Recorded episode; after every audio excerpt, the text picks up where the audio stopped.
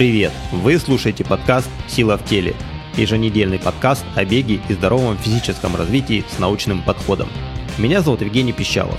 Я мастер спорта по легкой атлетике и сооснователь бегового проекта Rocket Science, вашего проводника в мир здорового спорта. Слушайте нас на всех подкаст-платформах и не забудьте подписаться, чтобы не пропускать новые выпуски. Всем привет, с вами Rocket Science и очередной эпизод подкаста «Сила в теле». У микрофона опять Евгений Пищалов.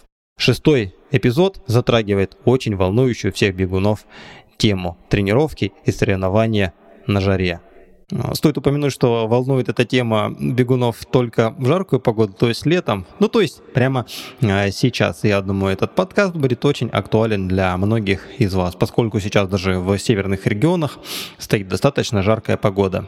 Итак, на чем будет базироваться вся а, услышанная вами сегодня информация? Она будет состоять из каких-то э, научных исследований, которые я буду цитировать и приводить из э, моего практического опыта, а он у меня очень большой, и личный, и наблюдательный, ну и тренерский в том числе.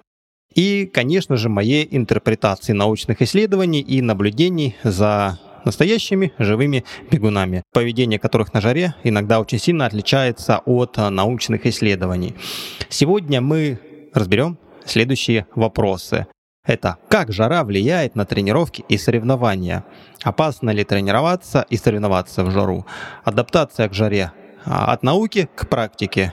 Мы разберем эффект тренировок в жаркую погоду на организм. Мы узнаем, как тренироваться и соревноваться в жару. И, наконец, э, закончим все это вопросом о подготовке к жаркому забегу в прохладном климате. Да, такое тоже иногда бывает, когда нам необходимо выехать куда-то в жаркий регион, выступить на соревнованиях, а в нашем условном Норильске э, немножко а, прохладнее, чем где-нибудь на юге Африки.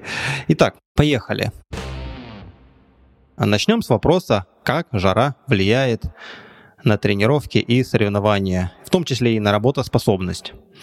Начну с того, что у меня есть личный огромный опыт тренировок и соревнований по жаре. За 20 лет, даже с лишним уже своих выступлений, довелось мне испытать всякого.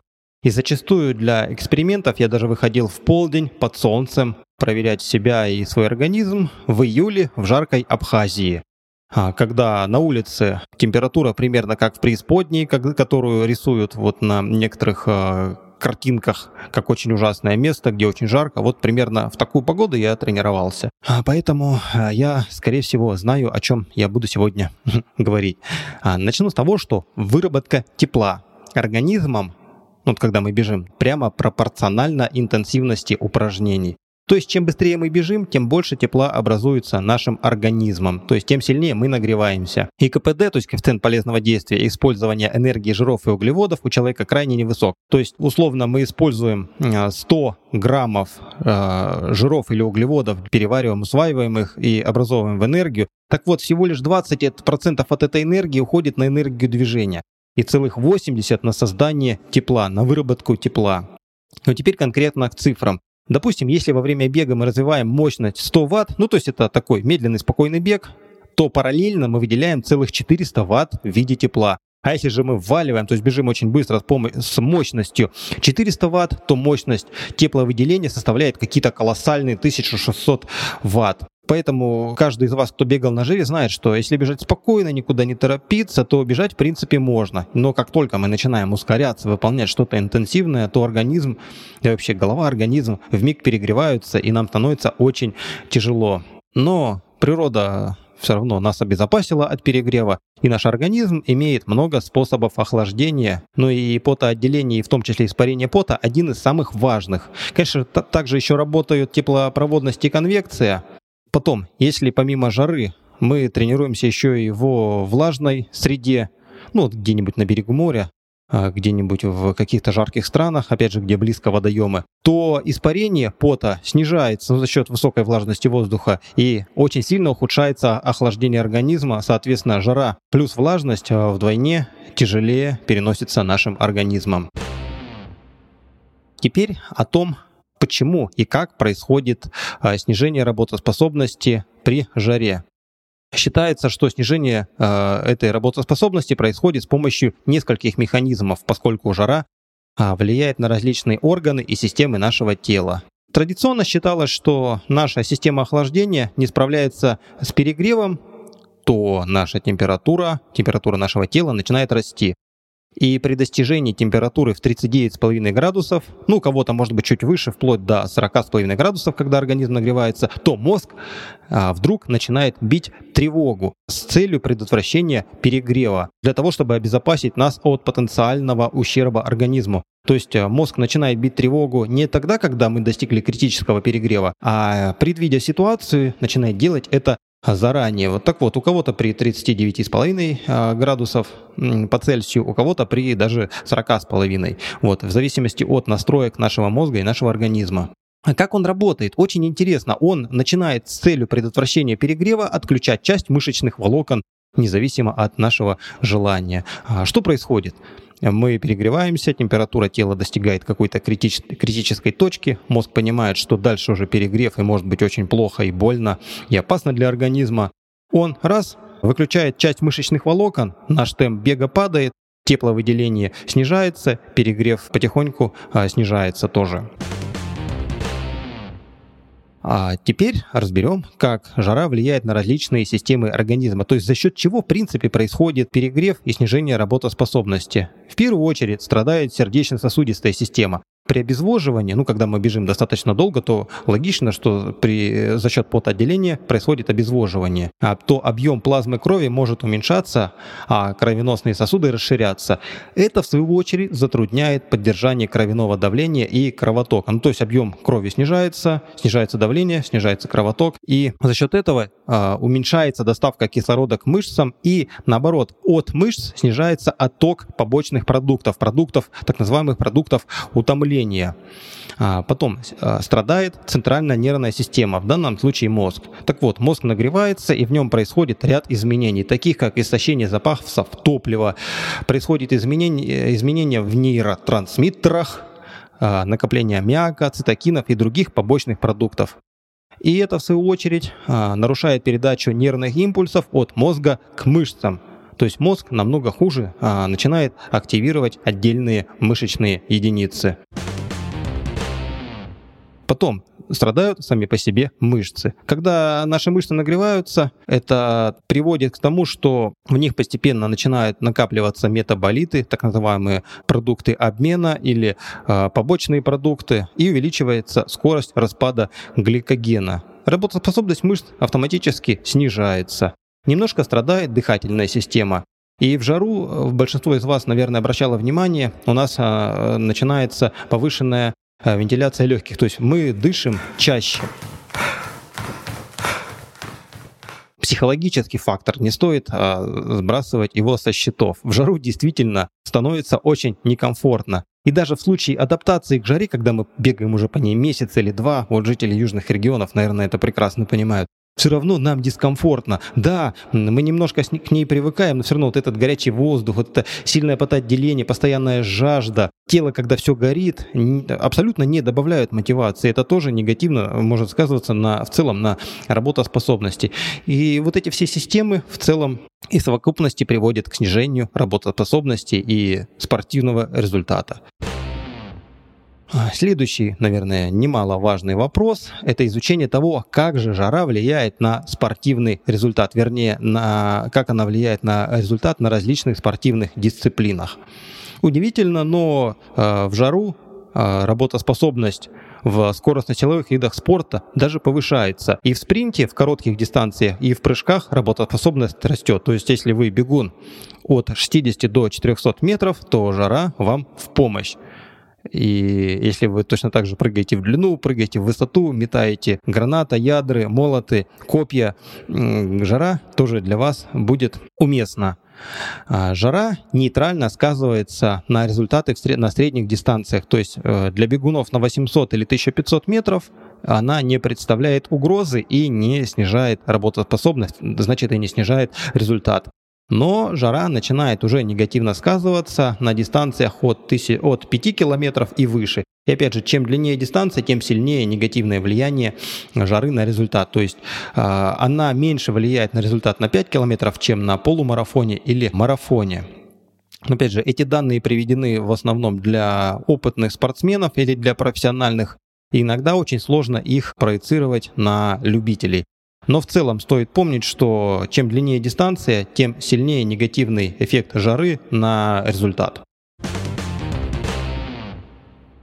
Переходим к следующему а, вопросу. Опасно ли тренироваться и соревноваться в жару? Сразу хочу предупредить, что моей компетенции недостаточно, чтобы давать какие-то конкретные рекомендации на эту тему. Все-таки тема очень важная, скользкая, опасная.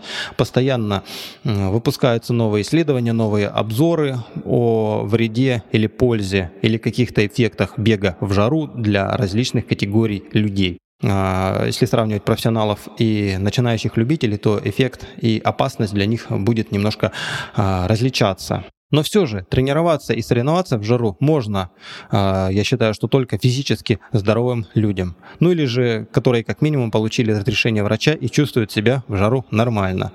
У меня был негативный опыт, очень негативный наблюдение за трагическим случаем, который я видел в Сочи на Iron Star, когда сам принимал участие в забеге. Это был сентябрь. А, я бежал марафон, как один из этапов Iron Star. И на моих глазах в одну сторону по дамбе я бежал, кто там участвовал, наверное, знает. Длинная дамба. В одну сторону я бежал. А, лежит человек, как оказалось потом из Сибири.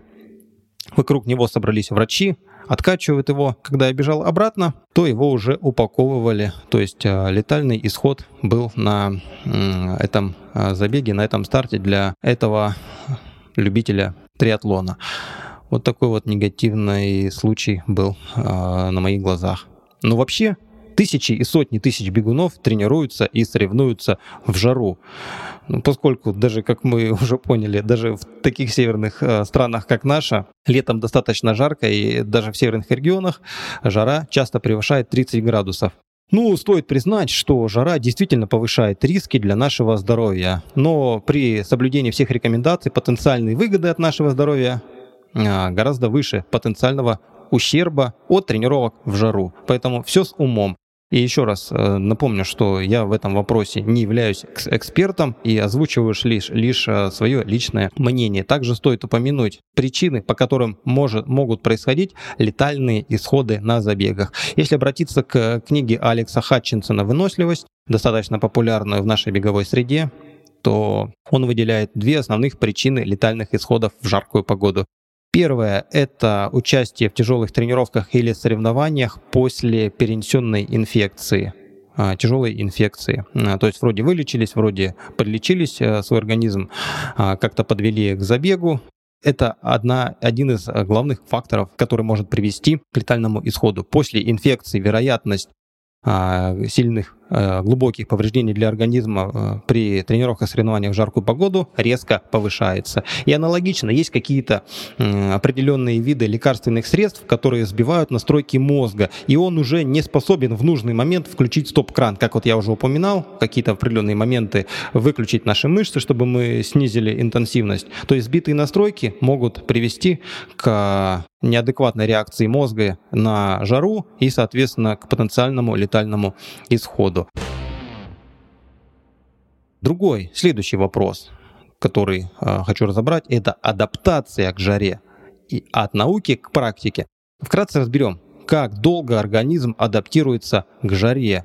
И неважно в данной ситуации, делаем ли мы это осознанно для участия в соревновании где-то в жарком климате, или же вынужденно, потому что все время стоит жара, и даже в 5-6 утра, когда мы выходим, уже 25 градусов и выше. А, итак, действительно, акклиматизация к жаре приводит к росту работоспособности. Э, это факт, абсолютно доказанный факт. А что происходит? Во-первых, снижается а, пульс или ЧСС при той же нагрузке, что и до акклиматизации. Растет объем плазмы крови и потоотделения, то есть мы повышаем свою способность к охлаждению. Снижается температура тела при той же интенсивности и э, снижается дискомфорт при той же интенсивности бега. Как нужно акклиматизироваться? Тоже есть определенные рекомендации научные. В первую очередь, тренироваться нужно не менее одного часа в сутки на жаре. Больше можно, меньше уже, скорее всего, потенциальный эффект и потенциальная адаптация, акклиматизация будут намного ниже. А акклиматизация начинается уже с первого дня. Вот, то есть мы один день на жаре побегали, и уже плавно запускаются перестройки в организме. Но почти полная адаптация происходит а, в течение недели и полностью заканчивается в течение двух недель. То есть через две недели а, полноценных тренировок на жаре можете а, смело себе сказать, что, скорее всего, вы к ней полностью адаптированы. Но это все в теории. Практика вот я очень много наблюдаю на практике за тренировками спортсменов на жаре. Она очень сильно часто отличается от а, теории. Во-первых, есть люди, которые действительно в силу каких-то причин не могут к ней акклиматизироваться. Может быть, они акклиматизируются, но очень слегка у них не увеличивается потоотделение, у них постоянно высокий пульс, то есть у них не происходит каких-то серьезных сдвигов вот именно в плане акклиматизации.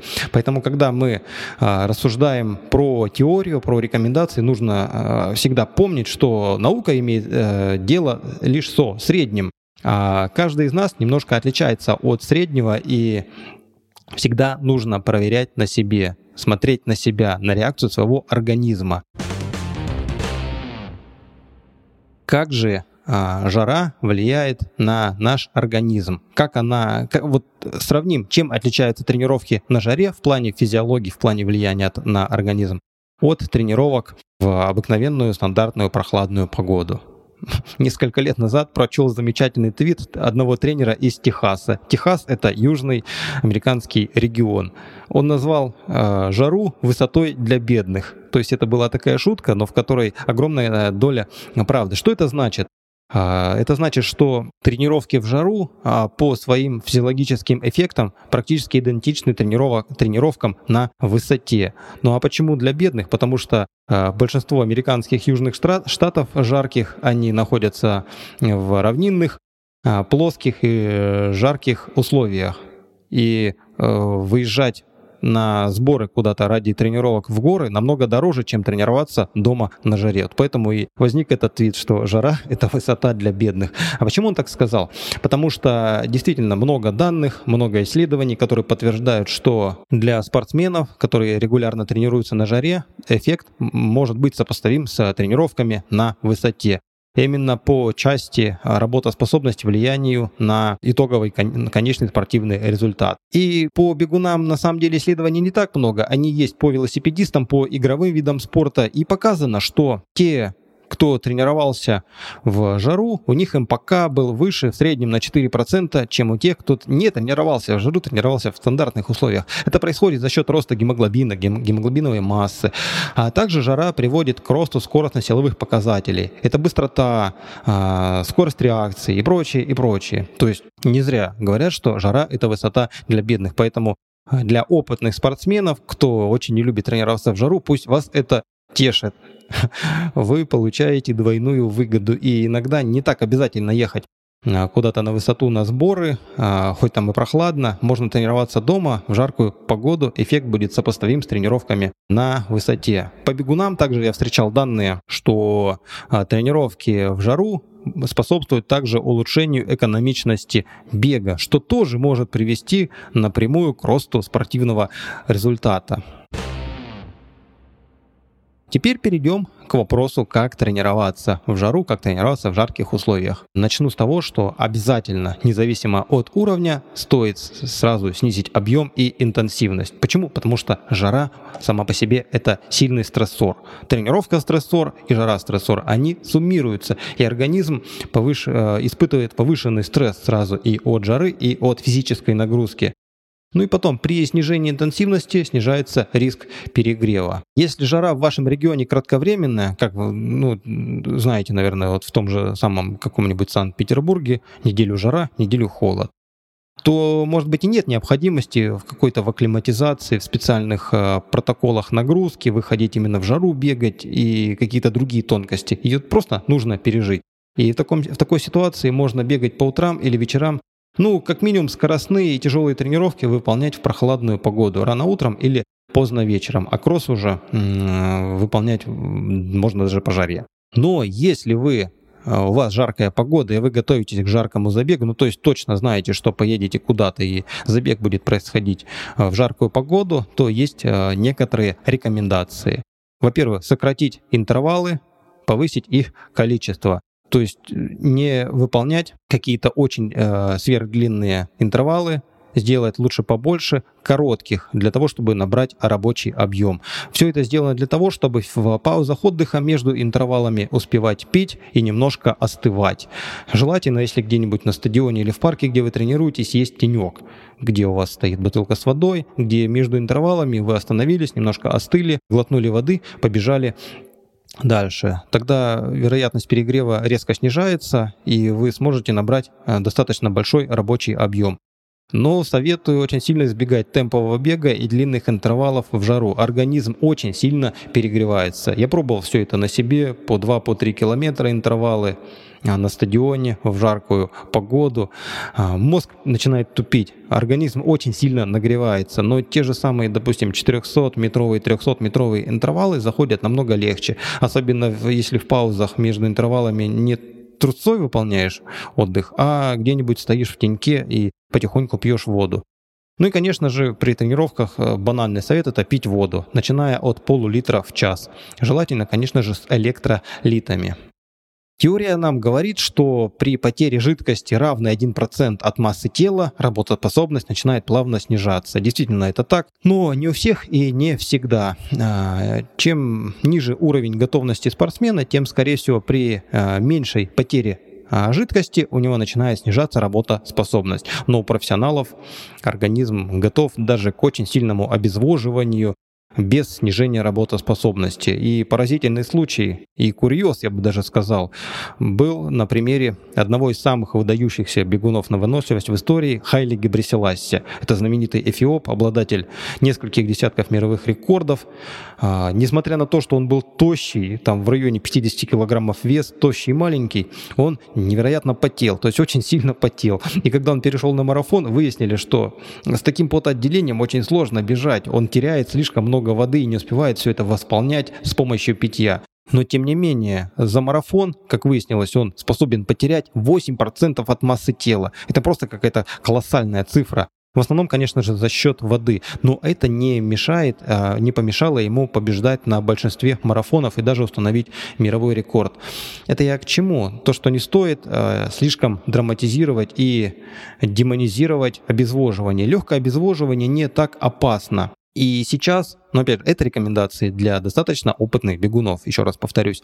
Сейчас существует достаточно много а, рекомендаций а, частного практического характера по недлинным тренировкам без питья с целью ускорить акклиматизацию к жаре. То есть, если тренировка или кросс не больше часа на жаре, можно попробовать э, без питья, без употребления жидкости. Да, будет жажда, да, будет не так комфортно, но что происходит? Организм начинает быстрее адаптироваться.